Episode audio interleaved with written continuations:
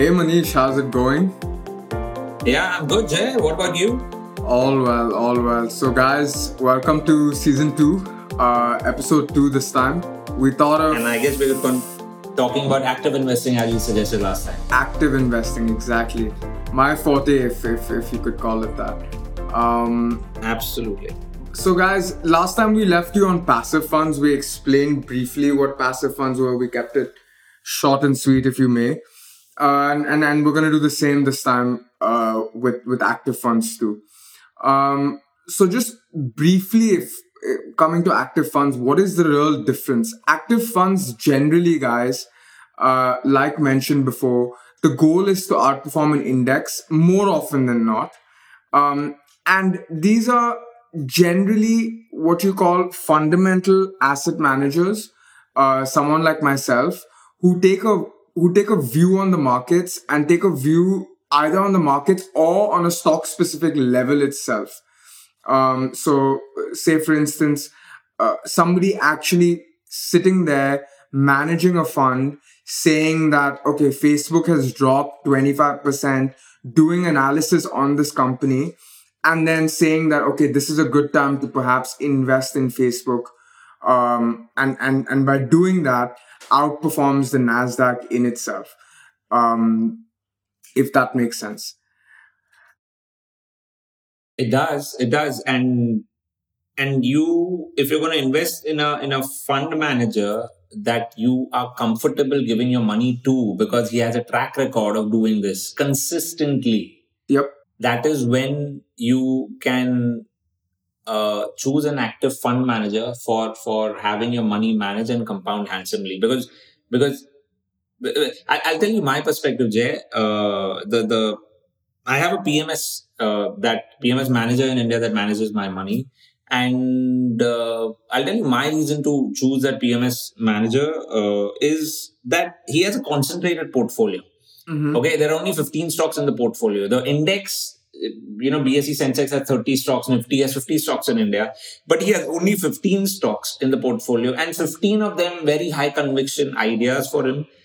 And he firmly believes, and I, I, I agree with him, that in an index of 30, 50, or 100 companies, every company is not you know having the same growth trajectory every company is not equally profitable every company is, doesn't have a strong moat but but many a time there are only 20 30% of the index which will really be strong and and a good chunk of them may not be strong businesses. Like in S&P 500 in US uh, 500 are not strong businesses. There are many many businesses which are smaller or weaker or, or really having their business impaired with disruption or competitive forces. Absolutely. and that is why I, that is why I prefer an active fund manager who has a track record, whose philosophy is very clear, whose communication is very clear, uh, and and I'm willing to bet my money on him, and I'm willing to take the volatility that comes along. But if he can watch the portfolio and and and uh, and be agile in in in allocating positions and taking decisions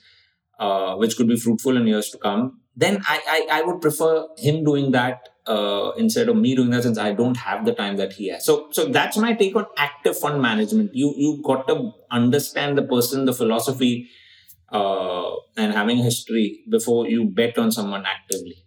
I absolutely agree.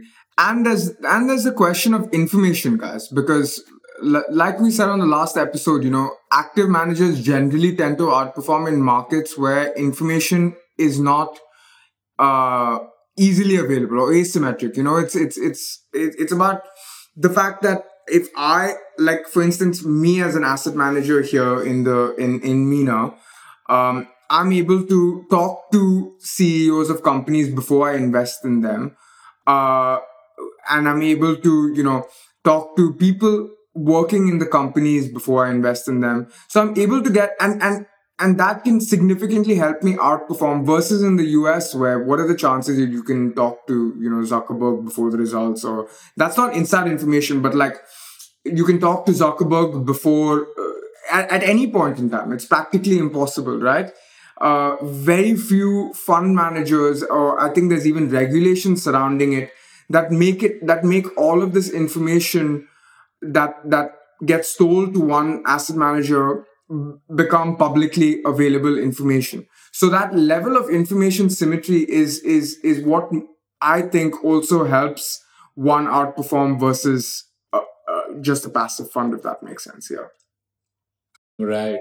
Right. Like in India, there's a new law uh, which has been passed that if if a company does any discussion with the fund manager, the company has to disclose which mm-hmm. fund manager they're discussing with. And and if i rightly remember even the transcript of that whole talk is made public. Yeah.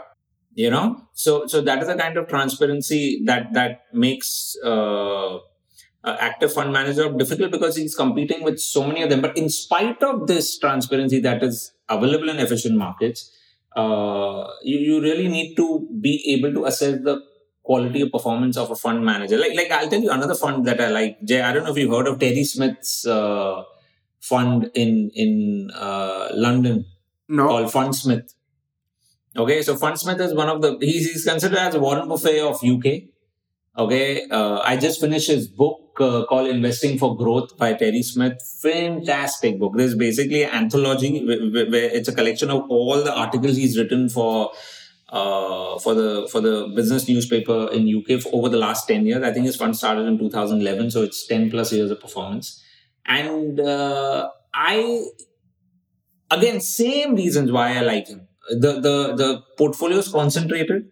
The portfolio is highly in quality companies, and he is very clear in his philosophy uh, and and uh, his his communication is educational. There's so much he can teach you, uh, uh, and and that is why I'm willing to bet my money on on being managed by Terry Smith. Uh, who's done a fantastic job, even if you were to look at his track record, his performance. And also, one more thing, when you do land up investing in an active fund, you got to understand what is, what is the benchmark the fund is using. Uh, you know, it won't serve you any purpose if, if a fund manager in US is choosing China as a benchmark. He will, of course, beat it because China has done horribly. Yeah. So don't fall for stories of active fund managers when they choose an index and you're like, oh, is there, see, that's another thing about active fund. If you're choosing an active fund, what benchmark is the fund comparing themselves with? Otherwise, in the fund factory, they will show, oh, we beat the benchmark by 10%. And you're thinking, oh, wow, you right, know, my fund yeah. is performing. But what benchmark are they using? What so, benchmark so are they understand. Yeah, like what benchmark you all use, Jay, eh, eh, since you all are a, a GCC fund uh, what benchmark do you all use so, for, for so that's a that's a very interesting point you made manish because so we have two funds right? We have a MENA fund and a uae fund. Um, and the MENA fund uses most MENA fund managers use this index which is the s&p pan arab index. But the uae fund has an interesting story because last year we went through an index change. Now why did we go through the index change? Because the the S&P UAE index, the one that again most fund managers use, have some index constituents at let's say for instance Fab in that index is um, almost 30% of the index.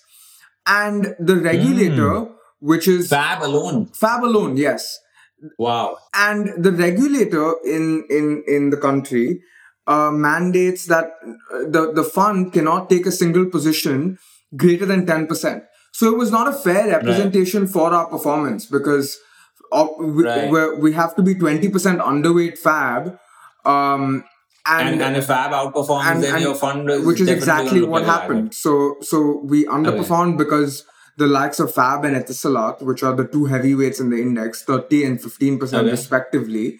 Um, Etisalat right. did, I think, uh, more than 50%, so it outperformed the index uh, and and and so did Fab. So okay. so we got essentially S&P to to custom make an index for us. Okay. Uh, okay. Which is more, which is essentially using the same constituents as the normal index, but putting a ten percent cap.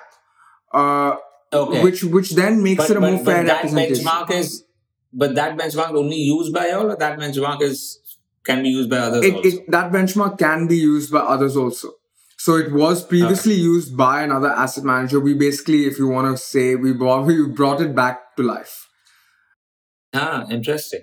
So see, this is what, what what you have to look for when you invest in active funds. You have to look for this kind of a commentary from the active fund manager so that he also lands up educating you about you know so, so that you don't land up making wrong comparisons. And active fund management so much comes down to your ability to compare. Like i'll give you another another example jay. If you were to if someone was to look at an active fund which has only 10 million dollars as aum yeah. but it has performed 100 perform 100% plus and the benchmark is only 10% plus you might be wow this is an outperform but it's so small a fund Maybe they have only one client. Yeah. The fact sheet doesn't say how many clients they have. Maybe it has only one client. And if that one client has 90% or 99% of the funds AUM, if he takes the money out, I mean that fund is you know it doesn't doesn't exist anymore. You know so you can't be Sorry, yeah. go on, Manish. I, I have a very now, another interesting story to share on this also. Yeah, no, because this is also sometimes people get sucked into that, oh wow, active fund gave 100% performance, but it's so small and it is so new. You get, you get, you get the shiny object syndrome that you get so excited with it, not realizing that the risk of, of it underperforming, uh, or you left, uh, you know, to the dogs is very, very high.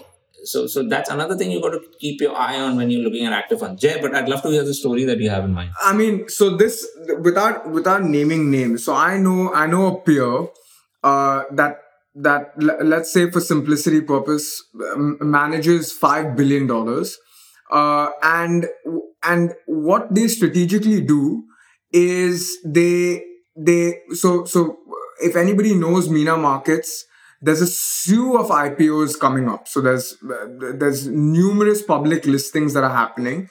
And how a public listing works is you you you put in a bid as to how much you want, and then you get an allocation. Uh, what these guys do is they put this uh, allocation into a very small fund, so it becomes a higher percentage of this fund. And generally, these these IPOs tend to outperform, so they'll do 40, 50 percent. But if the fund size is if that their marketing is only let's say 10 million dollars and they get this allocation that is now 50% uh, up uh, and and and they've gotten a 5 million dollar allocation that becomes a, a, a, large chunk of this small fund that they're marketing and and calling their performance because they're not really disclosing what the assets under management for this fund is. Um right and and guys these are ways that that active managers uh, kind of uh, market themselves. These are marketing tactics. But ethically you know the right thing to do uh, is to make sure that the allocation for these ipos is pro pro rata right? Um, and not just given to one fund that is used for the sole purpose of marketing.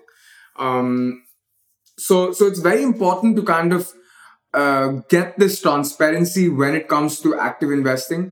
Active investing basically is a lot about storytelling. It uh, is. So you you really got to be watchful for what story you're believing in. I, will tell you the I have seen so many funds, okay, or fund houses which have non-performing funds, but they only market one fund which is performing. Mm-hmm. Now it's like, it's like they've diversified their business model. They have ten funds. They'll only market with you one fund, and you're like, okay, wow, this fund looks good, and I'm going to invest in it. Not realizing that the whole idea is to gain your uh, mind, uh, you know, mind share, so that eventually you increase allocation to other funds, or you land up maybe buying to this one because it's performing. Yeah, I, that's why I many times don't like uh, a, a, lot of funds selling NFO, new fund offers, and twenty you know different things. I love funds which have one fund manager and one one strategy or two strategies max. Yeah and exactly. if it's which means the whole team is centered around one or two strategies max and and uh, it's it's concentration of their energy of their resources of their time of their expertise instead of running 10 things to satisfy everyone. Like, like you know steve jobs used to say if you want to make everyone happy sell ice cream. Yeah like I see some fund managers trying to do that. They want everyone. They want to cater to everyone. And that doesn't. That shouldn't be of how fund managers should think. Fund managers think of a fiduciary role, and at the same time compounding your money handsomely. Uh, got to be a win-win. He makes money. I make money. Uh, but but I prefer funds which are which are. Uh, that's why my whole uh, you know spiel on on what kind of fund managers I look at yeah, I mean, so I run away from people who have 10, 20, 30 funds to market. I mean, just as Manish said, you know, it's so guys in in in 20 it's it's it's really all all about uh, it's it's very important for this transparency, this level of conversation to happen. So I'll give you an example, right? In 2020, when the markets were down, we we had this in in March. We made sure that we spoke to as many of our clients as we could to kind of tell them like look this is the so and so is happening in the markets this is how we're positioning ourselves this is what we think will happen this is you know we have this conversation we had one hour dialogues manish with our clients to make sure that there was no panic inducing Mm. scenarios there Redemptions. Yeah. and keep and in 2020 actually we were net subscriptions. Okay so more people the actually nobody redeemed. More people subscribed into the fund because we had this conversation with people. Because we told them our views. Because we told them how we feel. And then come 2021 where the markets especially in MENA made a killing you know Right. we were like the, like the best performing uh, Saudi was Saudi and UAE were the best performing uh, regions yeah in 21 the one yeah exactly. The best performing markets. And then the question became okay why are you underperforming? Which we were underperforming for the majority of the year. We only outperformed towards the end of the year. But we were able to kind of have that conversation with people saying that look the index is not as diversified as you think.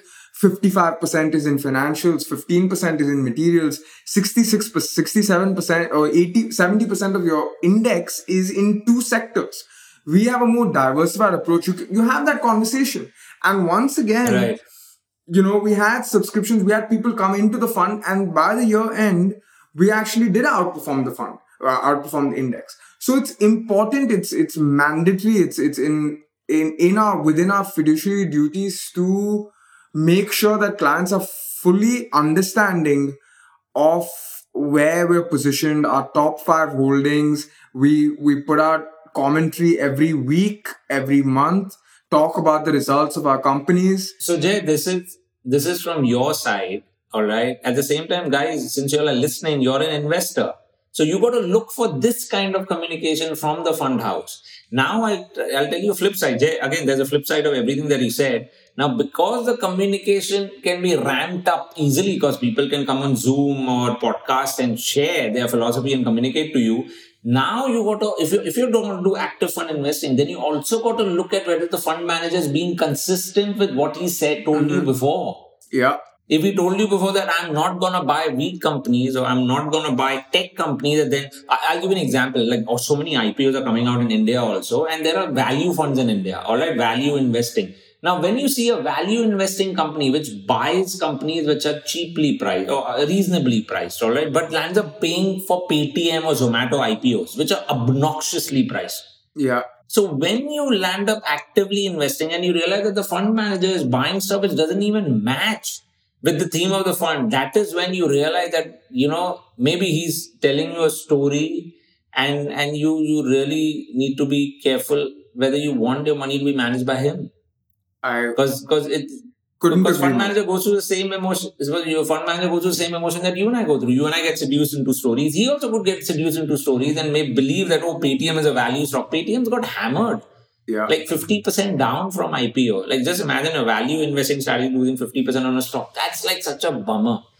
So, so, so, so yeah, value investing would require you to be a good judge of, you know, it's like you got to be a judge of what a person does, not what a person says. And Otherwise- and you have to be a good judge of character, you know. Which, which is, which is what comes out from what he does. You know, you, you become a good judge when you can, can, when you can make a distinction whether what he's doing matches with what he's saying. Exactly. Exactly. I think that's that's very very important. And and all of these themes, guys, when it comes to active managing, you just you you need to have that element of transparency, uh, that that that level of uh, you know.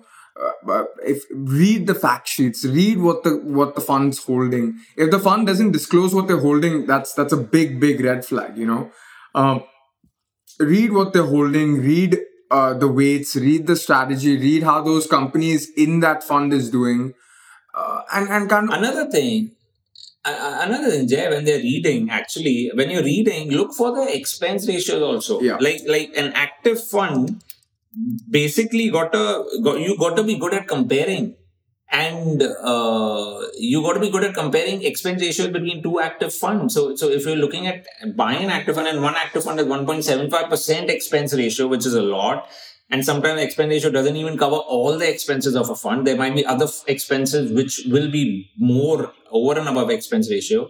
Uh, whereas there's the same fund in the same strategy in the same region, you know, running at 0.75%. Yeah. You know, so so so you've got to look at many many fund houses for whom fund management is not a fiduciary role; it's a business. Exactly. Then you're in a wrong. Then you're then you made a wrong choice. But if you're in a fund house who has a fiduciary role and he wants it to be a win-win for them, like Warren Buffett, eh, he wants it to be a win-win. He wants investors in Berkshire Hathaway to be a win-win for them and for everyone invested. Like those are the people that you know you you you gotta gotta look at. Like Jay, I, like my biggest holding in my whole portfolio, all right, is Berkshire Hathaway. I have I have a good chunk of my money in it. But Berkshire Hathaway, I don't even look at it as a company. It's like a active fund for me because Berkshire has like 50 plus businesses inside. Mhm. 80 plus businesses inside, if I'm right. They got the biggest rail uh, railroads in US. They got the biggest insurance company, largest uh, shareholders of Apple, uh, and owners of many many brands like Duracell, Fruit of the Loom, Dairy Queen, so much more.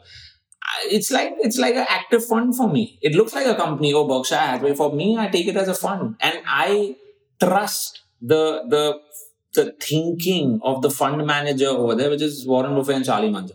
Yes, I mean, I I, I, I couldn't agree more with, with with that kind of philosophy. Also, guys, in terms of fees, there's there's another fee that we we need to keep in mind, which is your performance fee, right?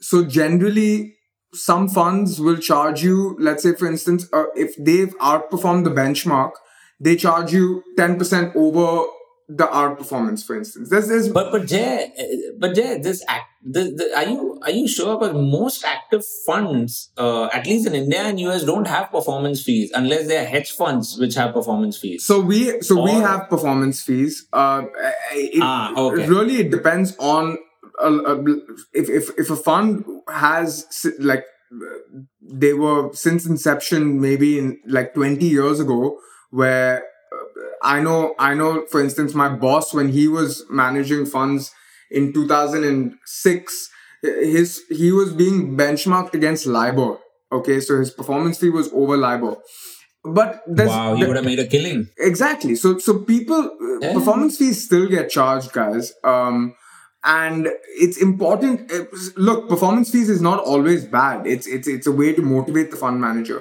But you need to also look at the ulterior motive, right? So some performance fees don't have hurdle rates. What is a hurdle rate? A hurdle rate is, for instance, in one year they they go down. In one year they make ten percent over the benchmark. The next year they underperform by ten percent and then in the year after that they charge you because they've outperformed the benchmark again but what you're not realizing is the year before that they lost money so net net they've they've they've lost money but they charged you twice so that's what a hurdle rate seems to i mean that's what a hurdle rate does is it it kind of creates that new benchmark for you because you have to outperform by that hurdle in order for the fund manager to gain performance fees. So th- these kind of small details, uh, is it's very important for you to understand what they actually mean. Right, and and the hurdle rate and performance might it, might even if it just goes a little technical for you, you can always you know uh, get in touch with any of us and maybe we can throw more light on it. But there the, there is plethora of options available. You know, even without performance sharing, like you could just buy an active fund where the fund manager makes an expense ratio, Exactly. which is depending on what what asset class he goes for, could be 0.5 percent to two point five percent. But but you got to have a knack of comparing uh, Yeah. you know, expense ratios, AUMs. Also, also, whatever fund manager has all new people, which means the fund managers recruited one year back, six months back, two years back. Would you want to be in a fund which is just so new with no track record? Like, you'll be better off choosing a team which has been together for a longer time so that they each are picking up from from each other and, and gelling as a team the performance is definitely going to be better or the process is definitely going to better be better in a team uh, which has been together for a very very long time hmm instead of Couldn't agree more. In fact, when when when Norges had interviewed us, Manish, The first question they asked us was about the turnover of the team. Can you imagine? The, it, Yeah. it wasn't about uh, performance, holdings. They know we can speak on all of this. The first question they asked was talk about the staff turnover, who's been here for the longest time, how many years, etc., etc. How has the team evolved? Uh, all of it's that. like a team sport, man. Like fund manage, active fund manager so much a team sport. Absolutely. The team is very, very important. The brains behind the the process. It's uh, it, it, it couldn't be uh, more important in any other field, if I may. Like like in in India, Jay uh, Prashant Jain has been running a fund for HDFC. He was running a fund for HDFC when I started my career in 2003. He's still with HDFC. One of the most renowned fund managers, you know. Uh, yeah, one of the most renowned fund managers, and and that's why a huge chunk of my money, whatever money is in funds, uh, uh, more most is in PMS, but let's say whatever is in funds, most of it are HDFC funds. Yeah, Uh, for me, my sister, my wife, because I know the team's been together for a very very long time. Just just gives me comfort with the processes they would have set in place, uh, and the performance is there to show, and the fund house has done very well for themselves as a business. So so active fund, you know, active fund doesn't require to read businesses, research reports, and around individual businesses, but it will still require you to uh, understand the the the the the philosophy and the process that goes behind that team. hmm Which which which which will make you curious because because if you're putting money in active fund, you want them to beat the benchmark. So what are they doing? What are the processes? What is philosophy that could possibly make that happen for them? exactly. uh, like like like Jay, the PMS fund manager, my uh, which is Marcellus portfolio managers in India. All right, uh, Saurabh Mukherjea. Like eh, like tomorrow, uh, three thirty p.m. Dubai time, which is five p.m. India time. There's an update on the portfolio for everyone holding the consistent compounder strategy with him. All right, like I'm looking forward to that talk because because every time there's an update. I get to learn so much. Yeah? So so so you got to be curious about your active fund manager who's managing your money. You you get to learn so much. Absolutely. Couldn't agree more. Couldn't agree more. So so yeah, guys, that's I, I guess yeah, that's the whole arc of active investing. Uh, I think we've. there I there think are- we've. there Covered, there's. There's obviously a lot more that we can cover, and we will. Yeah. And there are thousands of books and there are million ETFs and funds outside which are which are active investing based. But it at, you know at least the intention is that a rabbit hole you, you, the, the, you, the, we're nudging you to go through the rabbit hole of active investing if you think like us. Absolutely. Couldn't have said it better. So guys, I, I, I guess I can say that's it. Anything I've missed out? Anything we missed out? No, I mean I think that we we we will be covering more, uh, and and yeah, watch the space, and see you soon, guys. I mean, hear Yeah. us soon. looking forward looking forward to to uh, provide you more value with more episodes and and uh, more frequent cadence going forward so really excited about it Take care, guys.